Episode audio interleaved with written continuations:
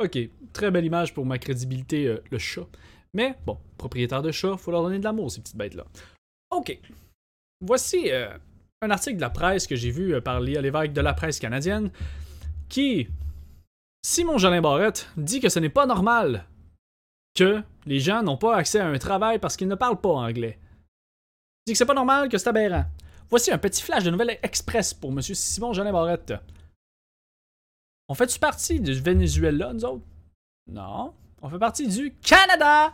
Tada! Ouais, les deux langues officielles sont français et anglais. T'es supposé parler les deux. C'est-tu aussi difficile que ça à comprendre, ce principe-là? Le bilinguisme. Ça devrait pas être Hey, wow, check, il parle anglais. Non, tout le monde l'apprend à l'école jusqu'en secondaire 5, là. Depuis bien longtemps.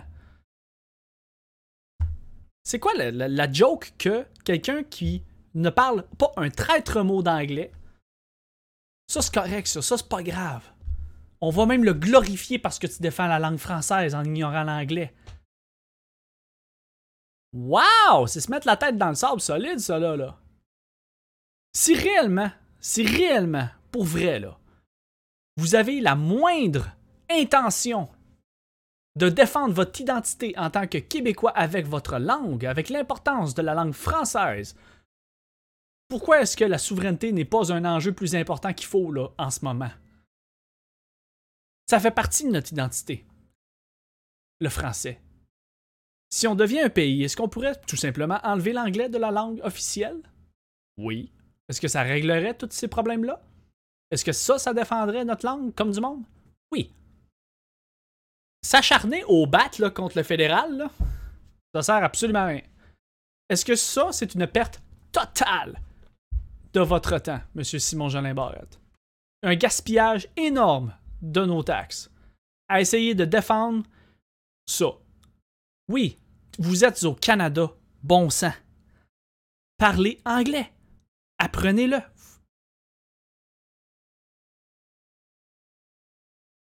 Est-ce que, en tant que chef d'entreprise, en tant que employeur, tu peux exiger ça?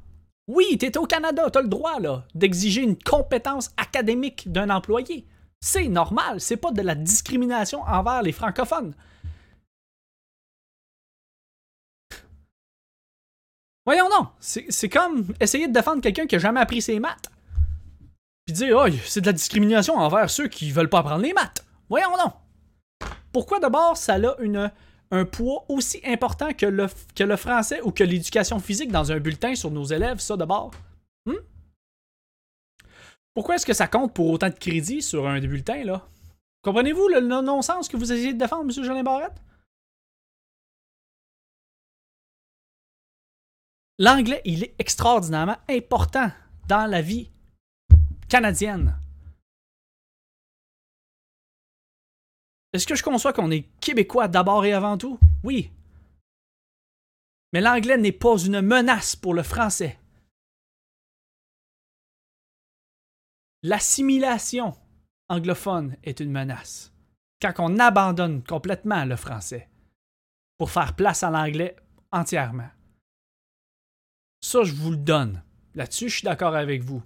Et les gens, mettons, d'impératifs français qui défendent avec fierté le français, avec raison, à part de ça. Mais le droit de travailler en français, le droit à. Je vais être triste, là. Le droit à, l'incompétence académique.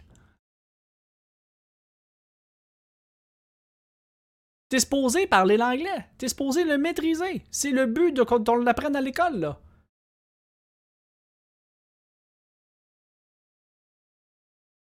C'est comme demander. C'est le même principe que de demander à un comptable d'avoir un minimum d'études en comptabilité, là. Je pense, là. Selon moi, ça a du sens. L'argument se tient, là, dans un point de vue purement rhétorique. C'est pas normal qu'au Québec, qu'au Canada, quelqu'un dans une entreprise qui en ait juste un ou deux dans la gang soit capable de parler un petit peu l'anglais. C'est pas normal, ça. Ce n'est pas normal. C'est ça qui est pas normal, Monsieur Simon Jolin Barrette. Qu'on soit pas capable de s'exprimer en tant que Canadien dans la langue officielle du pays. C'est un problème. T'as pas le choix entre un ou l'autre, puis choisir lequel qui te convient le plus, là. T'as pas le choix de parler les deux. C'est un concept si difficile que ça à comprendre, le bilinguisme, là? Monsieur Barrett? Monsieur Jolin Barrett? Est-ce que je crois, moi, que votre temps, votre énergie et l'argent de mes taxes, surtout, soient mieux investis dans la défense de ceux qui ne peuvent pas travailler à cause de leurs origines, en tant que ministre de l'immigration? Est-ce que je pense que ça, c'est peut-être, tu sais, un débat qui aurait peut-être plus de sens que le combat linguistique que vous menez en ce moment pour défendre les intérêts du Québec? Si vous défendriez vraiment l'intérêt du Québec, là, vous défendriez ses citoyens et leur droit du travail, pas à cause de la langue qu'ils parlent, à cause de s'ils font partie d'une minorité visible. Ça, je pense que c'est ça me fait bien plus tomber en bas de ma chaise que quelqu'un que tu parles pas anglais, je t'engage pas. Ah, mais là, j'ai le droit de parler, le droit de parler juste français. Non. T'es supposé l'avoir appris à l'école. C'est tout, là. On t'engage pas parce que tu viens du Liban ou de la Corée ou peu importe de où, là. Ça, je trouve que c'est un problème beaucoup plus majeur auquel vous devriez vous attaquer. Moi, me faire perdre l'argent de mes taxes sur le principe qu'un juge doit être bilingue, là, ça, je trouve ça aberrant. Puis je trouve ça aberrant aussi que des gens qui arrivent de l'étranger, qui ont été francisés, qui ont fait tout ce qu'il fallait faire, qui ont leur citoyenneté même, dans certains cas, ont de la difficulté à trouver du travail. Ça, selon moi, c'est un dossier qui est beaucoup, mais beaucoup plus important. Que c'est pas normal qu'on puisse juste parler une langue dans un pays qui est bilingue puis qu'on se fasse pas engager. Ben non, tu te feras pas engager. Ils ont le droit les employeurs de demander une certaine capacité linguistique dans un pays qui est bilingue, dans lequel c'est inclus dans le programme académique pour les jeunes ici. Ça, je trouve ça aberrant. La démonisation de l'anglais. On passe pour une gang de tarlas pour le reste du monde entier quand on s'exprime en anglais parce qu'on n'y porte pas assez d'importance. Puis après on se demande pourquoi on est ridiculisé au fédéral. Franchement, Monsieur Barrette. Monsieur Jolin Barrette. J'arrête ça là. Ceci fut mon point. Au revoir.